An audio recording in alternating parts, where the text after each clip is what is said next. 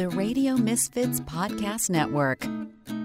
Welcome to Wine Women Radio, where we discuss what we're drinking and what's happening in the wine industry. Pour yourself a glass and enjoy the show. Greetings, everybody. This is the Wine Women Radio Hour. I'm Marsha Macomber, one of your hosts today. And I want to welcome everybody who's listening to the show. Uh, Co hosts are off on assignment today. Um, today we are recording at the Panel Wine Lounge in Sonoma.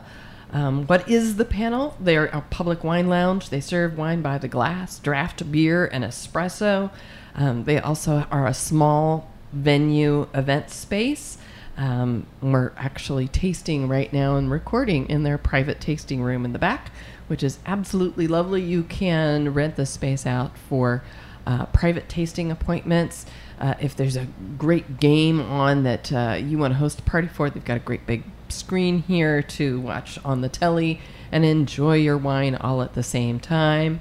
Uh, you can enjoy their wine shop down front, uh, which has global representations for everything from New Zealand to France to, I think, even uh, Greece and Bulgaria, and of course, U.S. wines as well, along with your usual French and Italian wines. So you can find representative stuff there as well. Uh, and you can join their wine club, which is really cool because the wine club has different offerings every month, and they have a panel of judges every month who evaluate in a, a blind taste test side by side um, the, the possible choices for that month's wine club. Uh, and they taste through them, they choose the best ones, and that's what gets offered to the wine club that month. So, uh, different ones from all over the world every month, which is really kind of cool. So you can find all of this at panelwines.com. Uh, they're located here in Sonoma at 535 West Napa Street. They're open Tuesday to Friday, 3 to 9, and Saturday, noon to 9 o'clock. Uh, you can even sit out on their lovely patio and enjoy a glass of wine there and some uh, nibbles to accompaniment. Accompaniment. Company it. I'm getting them backwards. uh, and just kick back and enjoy your summer evening because uh, that's what we're going to be doing shortly. Uh, I'm joined here today by Jen Walsh. Welcome, Jen. Thank you for being here today. Thanks for having me. It's great to have you here. And I was wondering if you had caught, caught some of the wine news um, this week that's out there. I wanted to mention a few things that were kind of interesting. Of course, the first big thing that probably affects you more than anything else, Jen, is veraison. Oh. So, uh, known as maturation, if you want to translate it directly. Um, for our listeners who may not know, veraison is the onset of ripening. Uh, it marks the transition from growing of the grape to the ripening of the grape, and that means it's getting ready to be made into wine, quite possibly by Jen, who's the winemaker at uh, La Crema uh, in Healdsburg, right? Where, what, uh, do I have you in the wrong town? Uh, we're we're in Windsor. You're in, in Windsor, which is really close by. Still part of Healdsburg and Windsor are all part of the Russian River Valley watershed and all that. So, um, and you guys are celebrating your 40th anniversary. It's true. Very cool. Very exciting.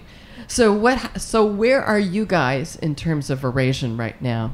So it depends on the vineyard, but we some of our vineyards are maybe eighty percent Veraison Aha. or so.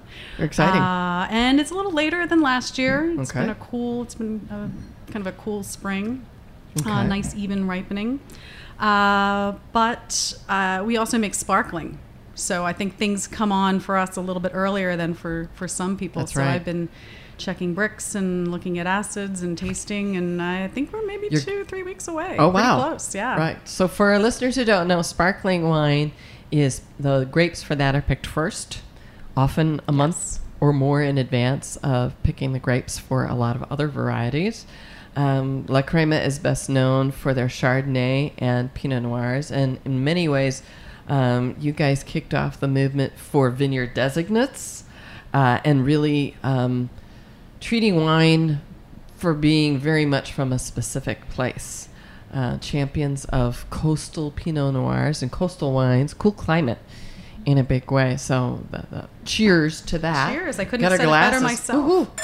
So that's that's a cool thing. So Veraison is kicking off.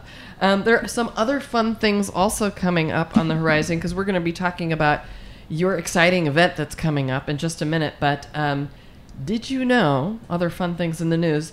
The Wine and Spirit Education Trust, also known by industry people as WSET or WSET, if they call it that, um, they are the ones who provide um, wine and spirits qualifications and education programs. So people get certified. You'll often hear people in the industry talking about um, they, they have achieved uh, certification WSET level one, level two, level three, level four, and they go through those. So they are also celebrating an anniversary coming up. So yours hitting 40. They're about to hit 50 this spring, and they're going to do this with a first ever Global Wine Education Week, which will be from September 5th through the 15th. So that sounds like a lot of fun, and they're they're going to be doing some sort of Guinness World Record attempt for the largest ever sommelier lesson. So I think the last one they tried to do, they had a gathering of over 300 sommeliers, and they're going for a higher number during this week for this event, and it will be in London. So that's just kind of a, a fun little tidbit to have out there, I think. Uh, here's another one that, that passed through on the news side this week that was kind of fun from Lisa Zimmerman out at Forbes magazine. A wine soaked manicure. um, now, that makes me think um, somehow that they've got dishes out there with your hands soaking in wine. I'm not sure I'd want to give up the good stuff for my fingers. Um, Yeah, I don't know. Yeah, not your way to after go, Jen. My uh, my nails aren't looking so good after being soaked in grapes and wine during harvest. so- Exactly, exactly. Well, I think honestly, what they're meaning from this release is that uh, the wine will be more of an accompaniment to the action of getting a manicure. So, um, as Lisa says in this article in Forbes about the wine soaked manicure, that um, a smart young San Francisco entrepreneur um, just opened Zaza's Nail Spa in San Francisco.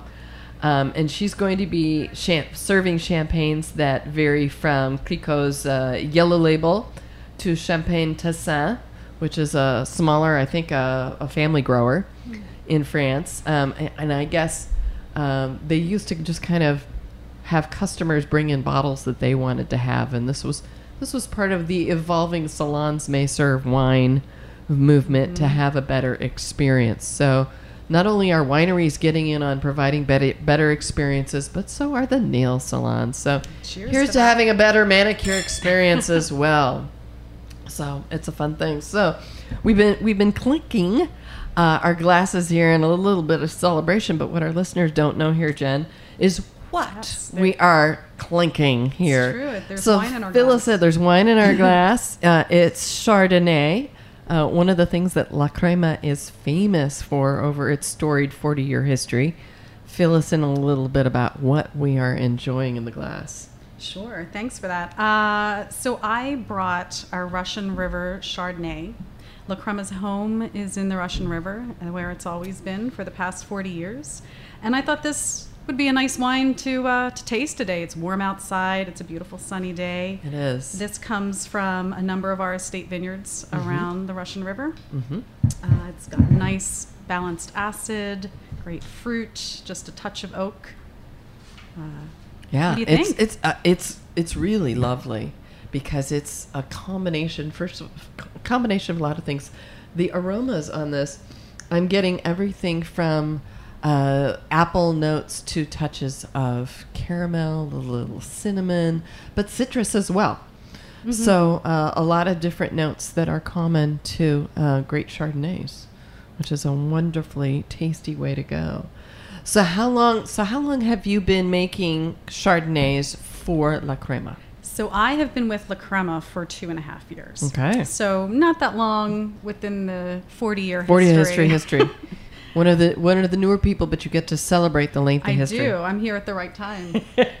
and you hail all the way from Baltimore. Uh, yeah. So you've made the big leap from you worked for a small family winery in Maryland, and a lot of listeners might be going, vineyards in Maryland.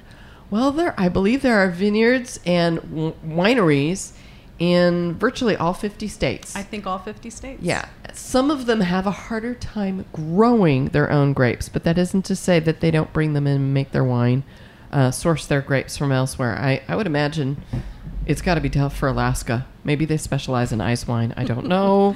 I haven't had any Alaskan wine. Um, but Maryland uh, actually has a fairly long history, and they're just kind of coming to prominence. I have seen several Maryland wines do extremely well in competitions here on the West Coast. Really? Oh, That's yes, Great. That's yes. great. Yeah. I, there's uh, there's quite a few vineyards and wineries in the Mid Atlantic, Mm-hmm. uh, in Maryland and Virginia. Uh, pretty well known wineries in that area. Uh, but I wanted to come out and make wine in, in California. So here I So am. there you go.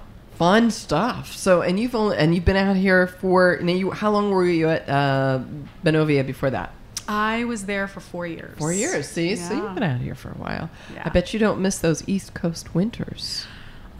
well, I'm happy to go to Tahoe for snow if I have There to, you go. rather than try to drive in it to work every morning. There you go. I like that answer. I feel the same way. I hail from the Chicago area, so Oh, so you know. Uh, yeah, I'm happy to leave those winters behind and only go to the snow with a very determined purpose to do that. So, so you studied at UC Davis. You got your your master's there in viticulture, right? I did. And winemaking. I did. Yeah. I uh, I worked in, in Maryland for a while and then decided that I needed to come out west and get my degree and, and study uh, Mhm. and then work different places to, to develop some skills and ultimately land at, at La Crema. Very cool.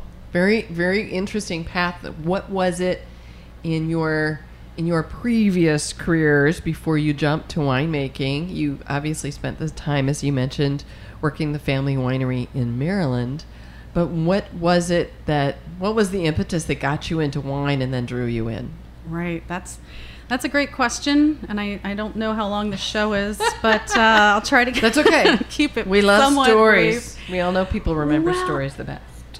So my uncle had a restaurant on Mm-hmm. the beach on the East Coast when I was a teenager. So it was kind of a dream teenage life during the summer. So Oh, I would wow. go there and bus tables and ultimately become a, a, uh, a waiter there and learn Mhm. about wine and being from the East Coast, and you probably feel the same way about Chicago. We're not surrounded by vineyards. It's not a No. job that you sort of You don't aspire to it. You don't think about it. Doesn't even cross your mind. But but that sounds like you know having family in the restaurant business. Suddenly, there's a little bit stronger connection Exactly. to food and the beverages that accompany food, exactly so. and and you know there's a mystery and something i uh, learned i could see that people were very passionate and loved wine and learning about wine regions and Mhm. there was something that appealed to me about that and i continued to do that not professionally just as a Uh-huh. you know just uh, for fun Right. A and consumer with an interest. exactly Very nice. uh, but I studied I studied philosophy in school, which didn't immediately translate into a job. So Funny that. yeah, believe it or not, I wasn't always the most practical person. Uh, But it does translate to life. I think so. So, and wine is life, as, as I, I think there's some quotes out there for that. So that's always a strong possibility to go with that. So um, uh, it makes it kind of fun, I think, to look at it that way. I think so. So you also had a stint uh, in Burgundy. I did. So this is not unusual. Now that was that before or after UC Davis? It was after Davis. It was after UC That Davis. Was, it was uh, sort of a scholarship that Davis offers to two students every year. Right. So I was So you were one of the few. to to go. Yeah, Mhm. because those those um, those scholarships um, are are few and far in between, and the classes at UC Davis for viticulture and winemaking are now fairly large. So.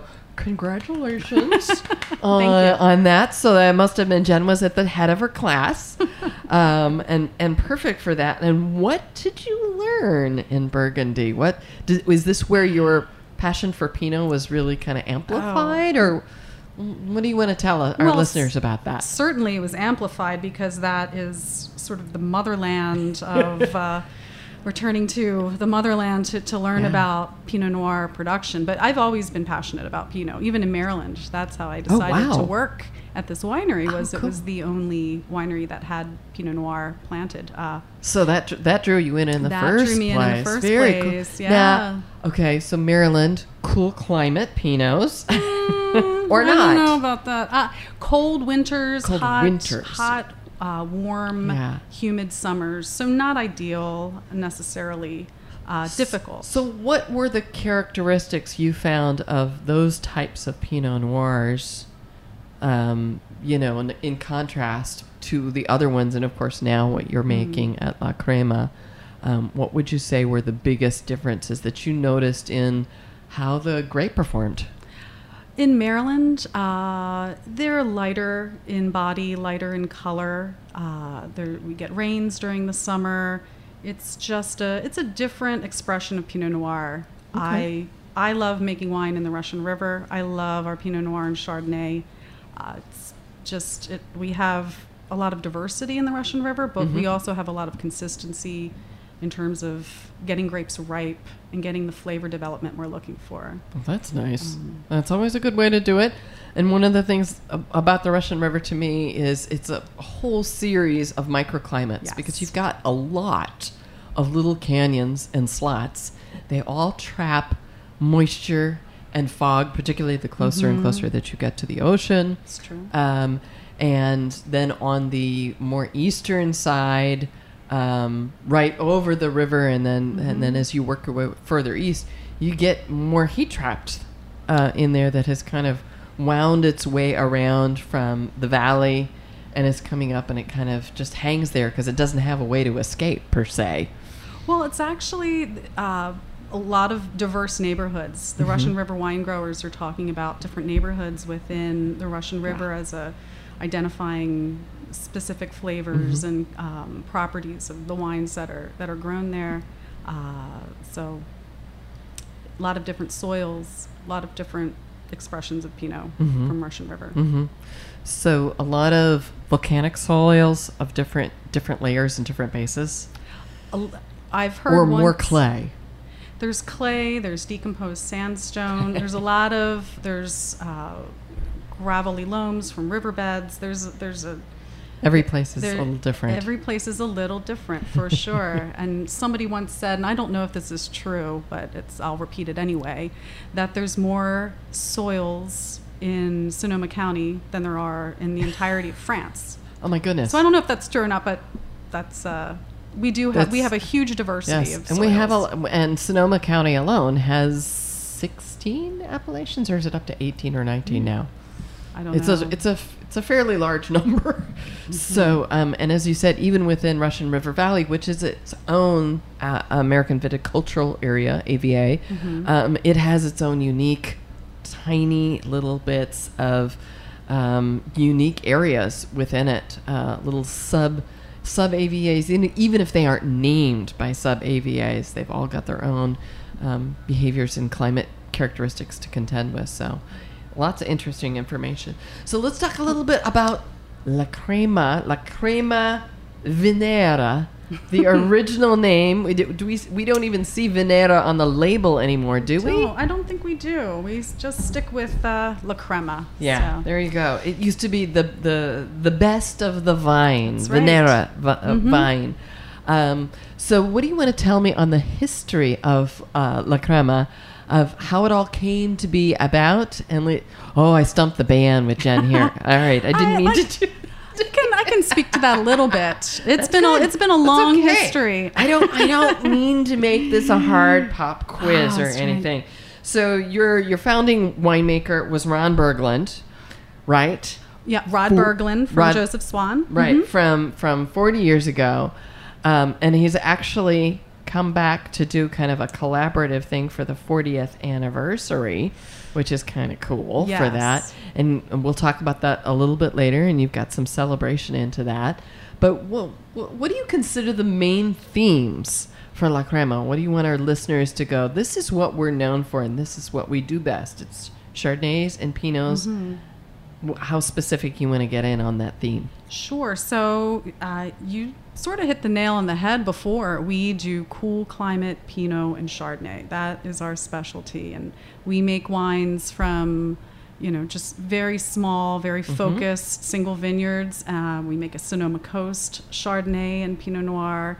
Uh, we make wine down in Monterey and uh, make Pinot Chardonnay and a rosé down right. there. And it's also cool climate down All- there. So this is your always theme. Cool, cool climate is the theme for La Crema. So let's talk a little bit about the characteristics of cool climate and why it's so attractive to you guys. What what uniquely happens with cool climate grapes? Right. It's it's essential for Pinot and Chardonnay to have cool climate, and the Pacific Ocean is the driving force. Mhm. You know, the, the the the deep cold water coming down from Alaska. The fog rolls in the Russian River, uh, keeps the grapes nice and cool, keeps acidity, allows for a slower maturation, flavor development. Uh, it's it's that's the essential component is keeping acid, getting color in your in your grapes. And so in the Chardonnay that we are drinking right now, and which vintage is this of the This Chardonnay? This is 17. I brought three different vintages for us to to try and talk about. Very cool. Very nice. Well, I'm getting, first of all, as I said before, it's got a great, great nose on it of a whole range of citrus on up. Um, but then in the mouth, it's got a whole envelopment. That's not the right word. Envelope opening. How do I want to say? Who's got a good Who's got a good set of words for me? It Just just it unveils and it, un, it kind of unpeels and unveil, unveils. That's the kind of the word mm-hmm. that I'm looking for. It unveils itself. So when this opens, it's like a a, a river channel opening onto onto a, like a wider lake. Mm-hmm. You know, a wider opening, oh, and thanks. this spre- and it spreads right across the palate. And the acidity rides all the way through, really very smoothly, and it's fully incorporating all of its flavors from the citrusy notes, which is where the citrus notes we uh, associate with the acid, but then also through the creamier notes, which we associate with the oak um, and vanilla and all that. So very tasty. I got a glass here for Lisa Adams Walter is just able to join us. Hello, Lisa. Hello, hello. It's great to have you with us today. Oh, I'm glad to be here. there you go. We'll get your we'll get your mic all straightened out. So Got it. Uh, Lisa, Jen, Jen, Lisa. Nice to meet you. Nice to meet you as so well. So we are enjoying the La Crema Chardonnay, the 2017 Cool Climate from Russian River Valley. Nice. From smells and, and great. from and you also mentioned these are all your estate vineyards. Uh, is it on the is it on the primarily Chardonnay? estate. Uh, Primarily, primarily estate. on the state on on the Chardonnay. There are a few grower vineyards. All right. So a lot of lot of contributions from all the fun stuff. But like you know, I th- the thing about La Crema I always associate is smooth, silky uh, delivery. Touches of uh, vanilla and caramel get delivered through your Chardonnay. I always get this sense of a little creme brulee Hmm. through Mhm. it. Um, how about you, Lisa? well, I'm just getting going. I, I mean, know. I'm, I'm Give you a I- little time. I know, right? I mean, the, it's got a great nose. I mean, just re- very explosive and like pear and apple Oh, yeah. and um, in a good way. In a, You know, yeah, in, in a, very, very good way. ripe, voluptuous sort of Jen, way. Jen, what are your favorite personal wine pairings with the Chardonnay? Oh, geez. I think that this Chardonnay could go with uh, a lot of fresh citrus salad with maybe a little bit of grilled chicken, Yes. simple summer uh, Grilled farmer's chicken market. with lemon. Yeah. mhm. Yeah, and I was also thinking some of my favorite, of course, is um, the pear walnut salads. Mm, You mhm, know that mhm. have a little bit of goat's cheese with them. Sure. It's just A the right. cheese, It's just the mhm. right balance with. In terms of a goat's cheese, has the right Mhm. fattiness balance, so this is also perfect with that. I can also see doing this with a light grilled salmon. Mm-hmm. Um, really lovely way to go with all of this. Scallops. Scallops, Scallops. classic. Scallops. Mhm. Uh, y- you know, and even depending on how you prepare it, a little halibut. right. Yeah, so great choices. And I would even, I would even go lobster. I could say Lobster, lobster, just definitely. dipping it in the butter and you know, Right. slathering, and Yeah, all I those fun things. Pair with quite a few different different foods. Yeah. but I Just, appreciate I appreciate your comments about the wine. It's it's all uh, barrel fermented in about thirty percent new oak. So I don't Okay. want to have too much oak that overpowers the wine. But Mhm. like you were saying, you know, a little bit of creme brulee and spice and Right. a hint of vanilla is. is And then how long? How long are you aging the Chardonnay in the barrels? this is about ten months in Ten barrel. months. Okay. Yeah. Mhm. Well, So a little lees stirring to develop some Yeah. texture. Chard- Chardonnay does not necessarily need, uh, you know, long, long, long time. It's not a red, so it doesn't need long time on oak. Just enough to give it the characteristics you're after. And to me, the thing that's so fascinating about winemaking that I could never do is your ability to, you know, taste through the maturation process in the barrel and the fermentation process and know at eight months and 10 months in barrel going, you know, we're getting close. And the flavors aren't anything like what I'm getting They now, change. but you know what they will be because you know how the chemicals mesh. To, that's a terrible way to put it. The chemistry, I should say, the chemistry of the ingredients um, and the, the barrel fermenting all um, affect how it's going, what it's going to become. Sure, I, and it takes time. Uh, even working with a new vineyard to see how the juice will transform into the wine as it's going through malolactic fermentation, what it will be like after that, and it just it takes time to to predict the future. It sure does. It sure does. But we're going to do our best to find out how your predicting has done today. So, um, Jen, I'm going to let you start pouring the second wine that we have here and tell us a little bit about it. I want to make sure our listeners know a little bit about what's coming up at the 40th anniversary celebration now. If they're doing a really good job and fun job, and I'm sure they are, they're celebrating their 40th anniversary for the whole darn year um, definitely something to do. So, eh, celebrating four decades of winemaking excellence, uh, La Crema was founded on the, the traditional Burgundian practices in crafting Chardonnay and Pinot Noir, and they're releasing a special, special bottling. Um, again, as Jen and I talked about a little earlier, alluding to Rod Berglund, uh, has come back to contribute to this anniversary special anniversary um, wine that they're doing, and they're going to host a huge celebration at the Crema's estate at Saralee's Vineyard. Um, actually, Saturday the 17th, so not too far off from now. And you can actually get tickets by going to the La Crema website, lacrema.com, among other things. Yes? Uh, you wanted to chime I in. I was so going to chime in yes. that, uh, and now we have just been sold out. but if you contact the the website, Mm-hmm. uh, we can. There might be there might be something available. Something available. But hey, there's nothing wrong if you can't make it for the celebration. We'll And be celebrating all year. visit- exactly. that was my point. You'll be celebrating all year. So even though the event might be sold out, you can always come by and and uh, have your own celebration at the tasting room at Saralee's Vineyard, a really famous vineyard. So let's first talk about the wine, and then we'll talk about Saralee's Vineyard in your tasting room there. Right. Woohoo, so I cheers. brought cheers, Cheers. everybody. I brought uh, a different vintage. I brought our 2015 Saralee's Pinot Noir.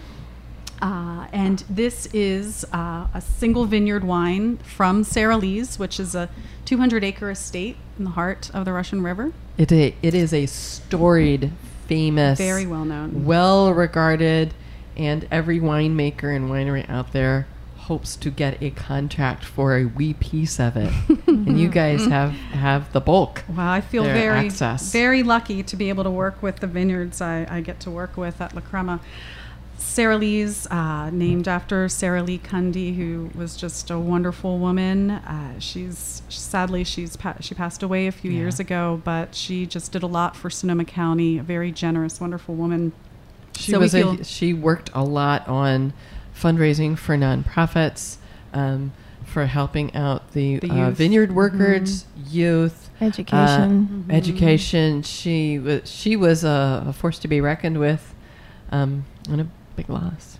Yeah, and I, I feel very fortunate to be able to, to work with, with this fruit at Saralee's. Um, so every year it's it's very much an honor. What are what are the what are the unique char- what it jumps out to you as the unique characteristics of Saralee's vineyard for you? So for me, every year I get bright red fruits. Really lovely assortment Yeah. of red fruits. Everything from red cherries to plums and alpine strawberries. But there's there's something ethereal about it. It's, You are the it's first light on its feet. You were the first one to mention alpine strawberries. so just tell me a little bit about. You obviously have a very personal association Oh. with that.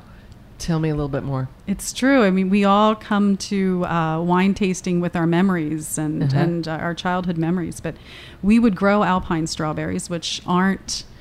Uh, they're sort of more bush strawberries, and they don't transport well. So you rarely see them at the farmers market or a Oh grocery store. So they're. th- I suggest everybody here in Sonoma County grow some because they're delicious. And they don't and they don't transport well, they just so have a- make your own. Right, and they have a pop, just this intense pop of, of flavor That's what that I was you thinking miss in in uh, in grocery store strawberries. Right. Oh, very cool. So now you've really, you know, intrigued me. I think I have those. I didn't know what variety I have, but they they don't last long, but they're No. super flavorful and they're Mhm. quite small and Exactly. intense. And Well- I didn't know that was the variety I had in my garden. Well, you've drawn me in because supermarket strawberries just do about zip to me because Mm. th- to me they're they taste like candy. You know, they're kind of just sugar bombs, and I I'm not particularly attracted to that. So your description, Jen, makes me go, oh, I've I've got to try this because I know a lot of people are are strawberry fiends, and I'm not a strawberry fiend. But your description of it makes me go, oh, I got to try this one out, and then maybe I'll get it better, which is cool. if I have some, I'll bring I'll bring Okay. some in for oh, you. Oh yeah, uh, you you'll have to grab them. You know, as Jen said, they don't transport well, so you'll have to like grab them on day, your way really. here. Right. Yeah. So it's pretty cool. So here's what I'm getting on the Pinot. Unless you want to, you want to jump No, in go first. ahead. Go ahead. Uh, well, the, actually, what strikes me a lot is it's just everything is so superbly integrated. As you first said, Jen, you get all this red fruit, red cherries, uh, plums, uh, strawberry, uh, a little a little cranberry note there. Cranberry Um, for sure. It's a little shy in the glass at first. I think it's take it, it it's, it's and it's going to open up in a few minutes. Um, but definitely the flavors are there immediately. Man, Beautiful. Very. It's a lot of finesse in this wine. And I, you know, this this is going to cut. This is a double edged sword. I was going to go. This is a quaffable Pinot, but it's still very elegant. Mm-hmm. You know, and it's and it spreads very nicely in the mid palate, and just kind of keeps spreading out through the mid mouth feel, uh, and keeps going, and then it gently fades out. It's very, it's a very typical Russian River Pinot Noir, um, of which La Crema actually kind of put Pinot Noirs on the map from Russian River in many ways. Uh, I, I think that's probably true in, in many ways. I, I we certainly can't take all the responsibility, but we were we were we were early proponents of, of Chardonnay and Pinot Noir in the Russian River. Very cool. So, can we talk a little bit about what's going to happen at this celebration? Even though not everybody who's listening will get to go, what are, what are you going to be doing at the celebration, Jen? Oh, I'll probably be drinking some Pinot. I think I'm so. I think so. Uh, it's just food and wine and friends and bringing back a lot of the people that helped uh, make La Crema what it is today, uh, previous winemakers and, and people involved with, with La Crema. So it's kind of a reunion of sorts. Of, of- Fun. of- but, you know, 40th anniversary party reunion. Wow, fun stuff to be able to do that. So, um, and and you're expecting what? I bet a couple hundred guests. couple hundred, I believe. How wonderful! Yeah. Well, congratulations on the you. Yeah, 40th thanks to that. anniversary. We should make sure Yeah. that we get a big, big round of celebration for that. The color of this Pinot is beautiful. It's very, it's a very classic Pinot in color. In Mm-hmm. other words, it's light, but it has depth to it. This is uh, kind of.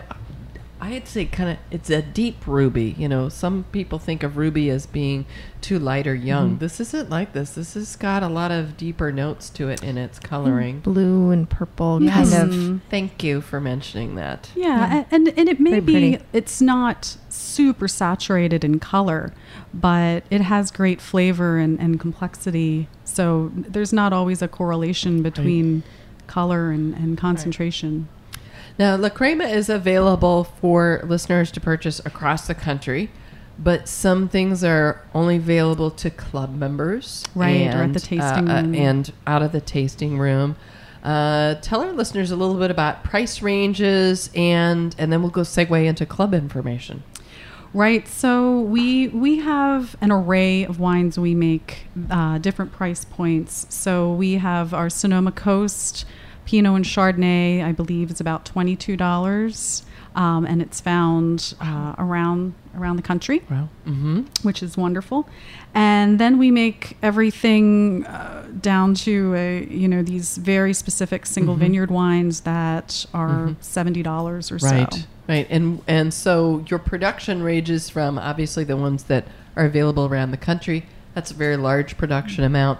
But your single vineyard designates and really small ones. Mhm. What's the smallest production that you're making on any single wine? Uh, I have one that's two hundred and fifty cases. Yeah. So So- that's you know and 10, 10 available only to club members, I Mhm. would imagine. Yes. Yeah, so very small amount there. So exciting. Have have uh, have you participated or been with La Crema during the period in which they um, acquired and or worked with new growers or new vineyards? Has that been part of your tenure, or did that happen before you joined the team? Uh, new vineyards. Uh, well, we've been developing uh, different different vineyards. Mhm. Um, I don't think we've purchased any any Okay. vineyards since I've been I was just kind of curious because you had mentioned earlier La Crema sources from many locations from Mhm. Monterey to Anderson Valley.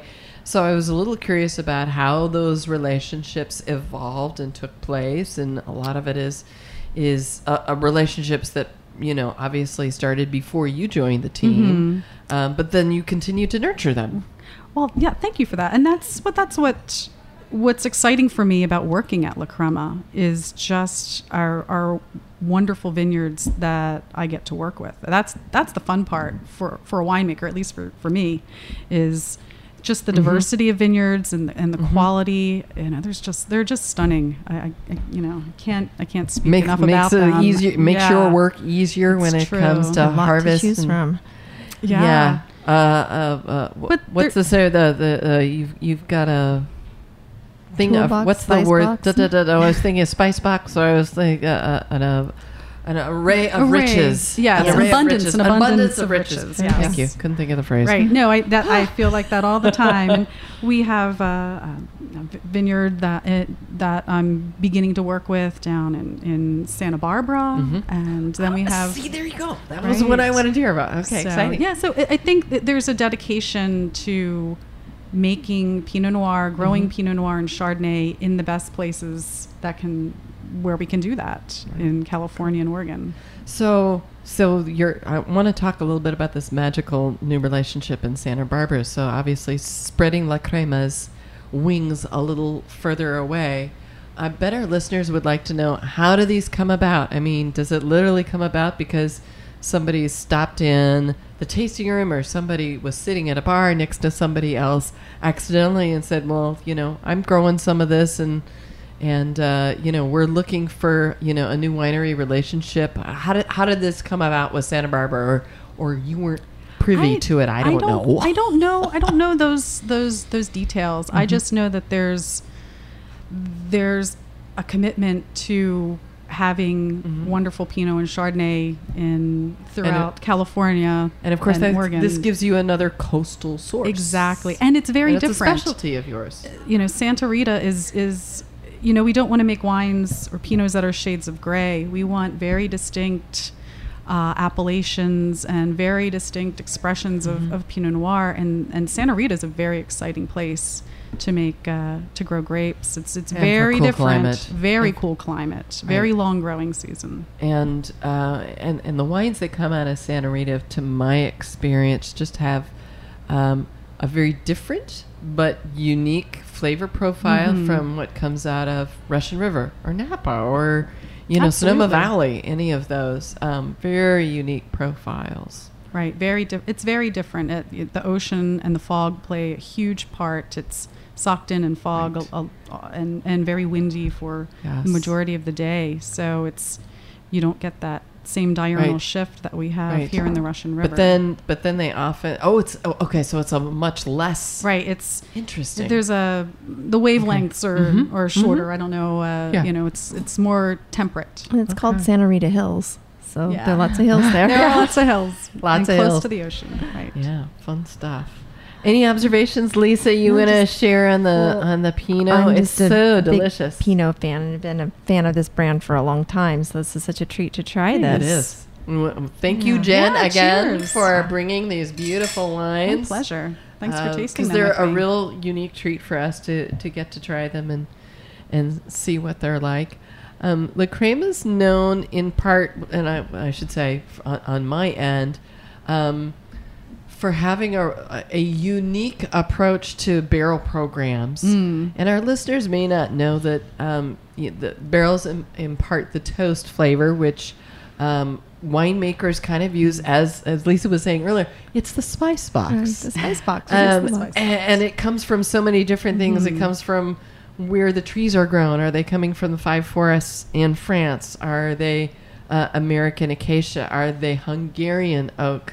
Um, and then and then you have a huge array of choices in terms of how you want your barrels toasted Sure.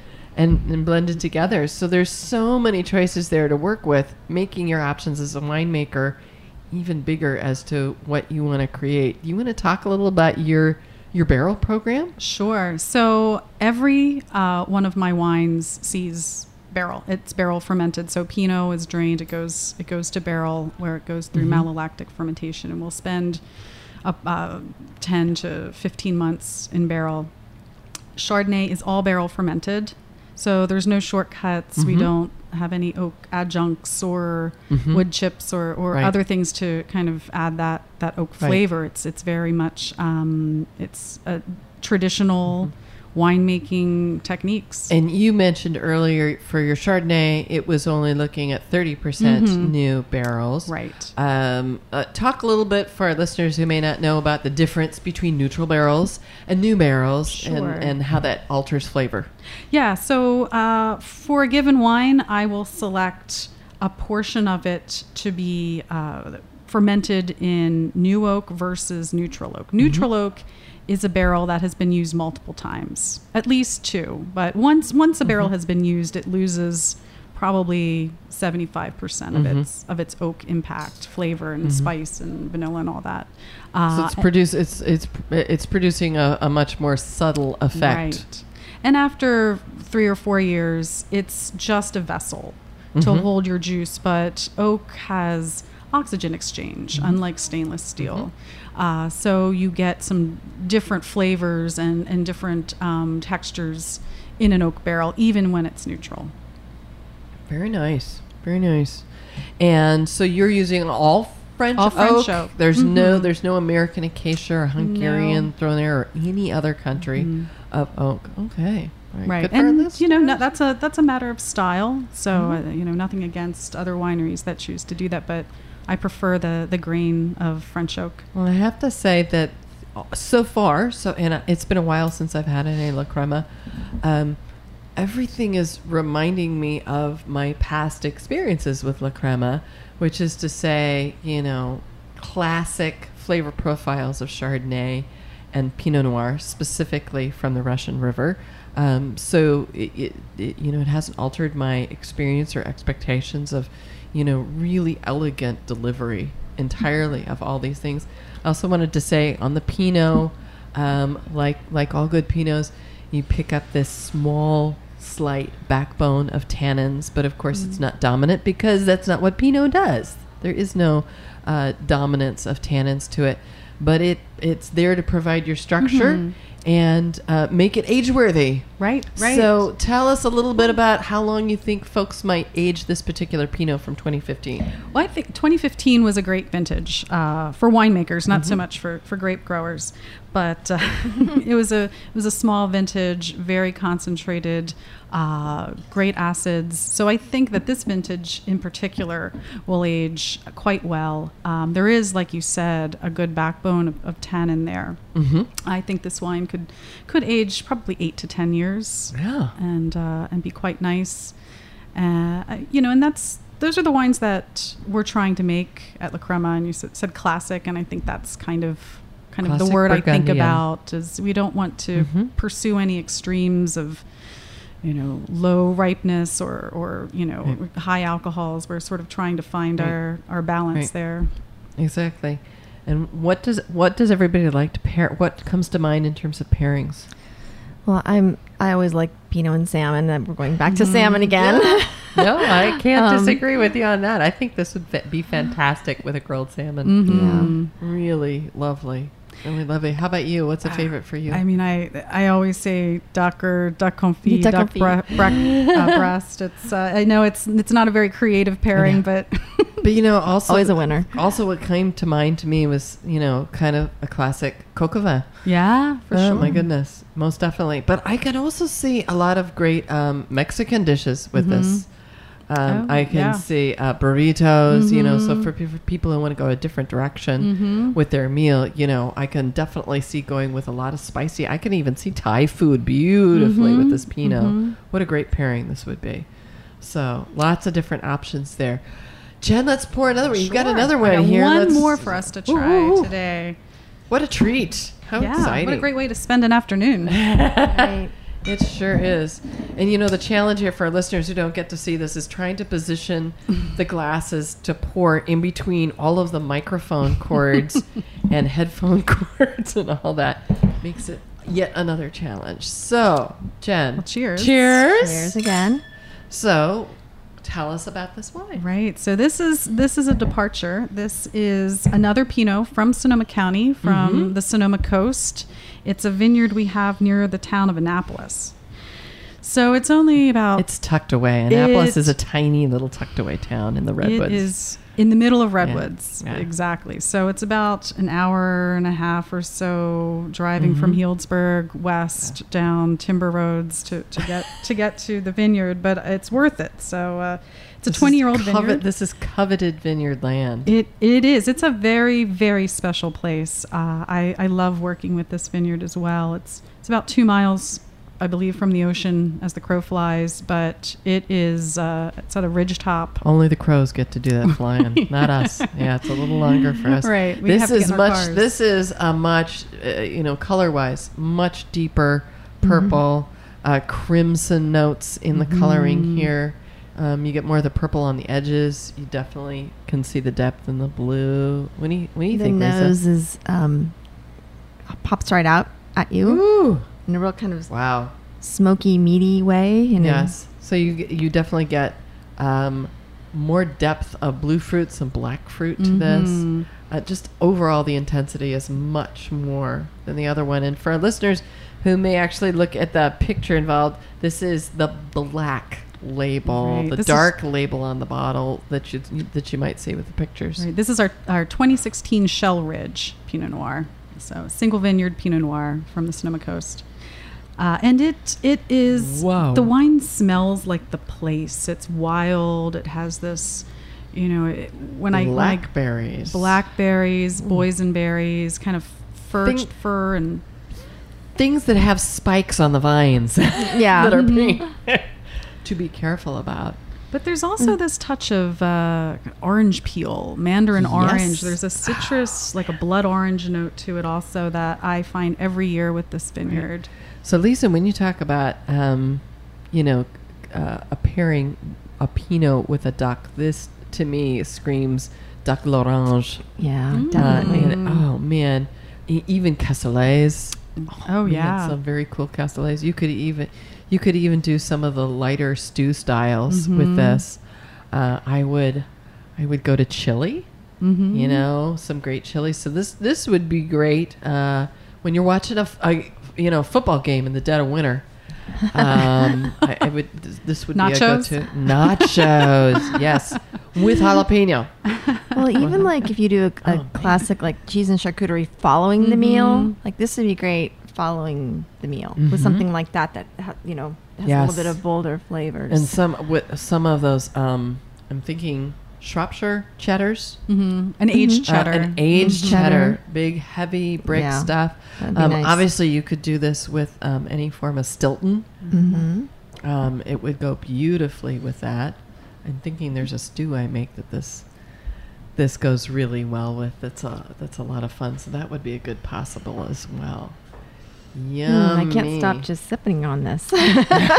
Well, we have a full, we have a and whole sipping. bottle. So And we've got Misty Rodebush Kane stepping in. Hello, Misty. Good afternoon. Good everyone. afternoon, my dear. Good to have you with us. Yes, nice to be here. So, Misty, Misty's also, you know, everybody comes from very far points. Wine country's spread out. Yeah. And then you're dealing with summer traffic and all that. So, Yeah, and Misty, meet. Jen. Jen, meet Misty. Hi, Misty. Jen, welcome. thanks. So, um, we are enjoying we are enjoying this beautiful Pinot Noir um, from the Shell Vineyard uh, on the coast. Shell two mi- Ridge. uh, Shell Ranch, two miles by the crow flies. Um, probably a day's hike for us on foot, given the terrain. So, for folks It who is may not know, the terrain around the coast is highly vertical. Right. It's at the top of a ridge, uh, and we call it Shell Ridge because it's uh, it's this kind of fluffy gold ridge soil, but it also has uh, shells in the soil. So we'll be walking vineyards and the, I stumble upon a seashell. it's either it's either the family name or you're going to tell us geologic history here. So that what that's what makes it really cool. So obviously the tectonic plates gave a little shove up and said, "Here you go, a few million years ago, right. enjoy." And it, it imparts a whole different set of flavors. I have to say for our listeners, the the last Pinot Noir that we had, which um, is a, a, a combination from a variety of vineyards, to this one completely different flo- flavor profile. Right, Um, very different. And winemaking's the same. There's nothing I, I do differently uh, once the fruit comes to the winery. This is this is what what's so great about Pinot Noir for me is it tastes like the place where it's grown. Right. So this gives you a sense of of how place totally completely changes what you're going to get and everything. Misty Misty, any any any thoughts you want to add to this whole thing? Yeah, no geographic location, and it definitely adds. And that's interesting to mention the, um, you know, the old seabed because we were just looking at a soil sample earlier today from our winery property right. that and you're you're far more inland. Uh, and on the, are you talking about something on the valley floor for you guys at Saint Supéry? Something in um, the Napa Valley, Oh, our. Napa Valley Right. estate, our Okay. Dollarhide Estate Vineyard. Yeah. So, yeah, it's so pretty all fantastic. very interesting stuff. Cool. Well, thank you again, Jen, for bringing all these fantastic, beautiful wines from Thank La Crema. you. And congratulations on your 40th Yeah. anniversary year. Fantastic. You know, another thing we, we like to let our listeners know since, you know, Wine Women is about helping wine women in the wine industry, helping them accelerate their careers. What comes to mind to you as a woman in the wine industry um, that has helped you along the way with accelerating your career in the wine industry? Well, I think for me, working uh, diverse places throughout the Right. world, here in California, uh, Mhm. back east, I think having diverse experience, bringing that, uh, working different jobs, whether it's in the vineyards or the tasting room or the Mhm. cellar or the lab, making sure that you can you understand every everyone's job. If if your your idea Mhm. is to become a winemaker, I was assuming Right. that was what you were asking. Um, but for me, it, that's that helped me, and and having a good support network. I think that's another thing that makes a big difference. I have three kids, so without a, a good partner to help with with kids during harvest So and while I'm the traveling, it's yeah, it's hard. Yeah. So I think all of those things are, are very important. To have all that balance in there. Balance is still tough, probably some- for all of us. and it's no in ongoing thing. And you're and Jen, you are going into harvest season in which your personal resources are demanded upon more so than any other time of the year. I mean, winemakers really get touched upon to contribute all around the year, but this this, this is Right. the time where you're really uh, on deadlines in a very big way and and for production and all that. But you know, it's my favorite time of year, and I think any winemaker that says harvest isn't his or her favorite time of year probably Yeah. you know shouldn't be a winemaker. Because Good thing is I haven't met anybody. I haven't met anybody yet who says they don't like harvest. That's a good thing because maybe that would be an indicator that they've chosen the wrong career. Yeah, Uh, but it's but you haven't. No, Yeah, it's you you know haven't. smell uh, the smells of the winery, walking the Yeah, vineyards in the morning. Uh, you know, there's just it's just the best time of year. It's like Christmas. So for our listeners, that's one of the things we cannot convey across the airwaves is the heavenly smell of a vineyard, and particularly the the the crush pad, the tank room, um, the cellars, um, and the barrels, and all that are all pretty special places, particularly because of the olfactory senses. Misty's got something on the tip of her tongue about that. the bustle of harvest as well. Mhm. It's Oh, just yeah. it is just so invigorating and so exciting. I mean, you have harvest teams that join you from all over the world, and International. it's yeah, international interns that come in, and it's just it's just invigorating. And there's something going on in every nick, nook and cranny of a Yeah. winery during harvest. so Lots of it very energy. Very cool stuff. Jen, before we go, I want to make sure that, um, first of all, everybody knows you can go to lacrema.com um, to buy wine, to join the wine club. Um, tell us a little bit about the visitor center.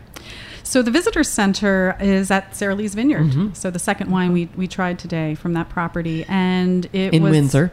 In in Windsor, 'Cause I yes, got it wrong the first time. Exactly, we're on on Slusser Road. It is uh, Saralee Kunde's home. It's Mhm. a, it's uh, her or- original home, and it dates back to the turn of the century. It was a um, an old an old barn, and to call it a barn, it still has a barn vibe to it, but it is in no way a barn anymore. It's just this wonderful place to taste wine and look out over the vineyards and Exciting. uh, have have a bite or two. Are there are uh, for visitors? Are there a variety of different types of experiences that they could sign up for in the tasting room? There are there there are picnics. There's Mhm. tours of the vineyards. There's uh, different wines to taste. It's uh, there's there's a lot to do there. So, and I I would always advise visitors to have your best experience. Um, figure out in advance. Shop on the winery site, lacrema.com, Mhm. and see what, you know, in terms of your schedule, in terms of what most appeals to you to explore, that that way you're going to have the best experience knowing in advance and getting it booked. Um, you know, particularly because we're still in high season. We will be in high season, and it's going to be high season all year for La, La Crema on their 40th anniversary. Right. So- We we'll be busy, but you don't need an appointment to visit. So that's one of the good, good. the good things. Okay. Uh, and if you can't make it to Saralee's, we also Mhm. have uh, a tasting room on the square in Healdsburg. There you go. So if you wander that- I bet that was what I was remembering at the beginning. Yeah. But anyway, exciting stuff. So, Jen, any anything else that you would like to leave our listeners with to make sure that they know about La Crema and about your career in winemaking? Oh, geez. Well, that's a that's a long question. Uh, no, I just uh, it's it's just a, a it's a fun job making wine, working with La Crema, working with these vineyards. Uh, just uh, everybody drink and enjoy more wine Woohoo. with your friends. All right.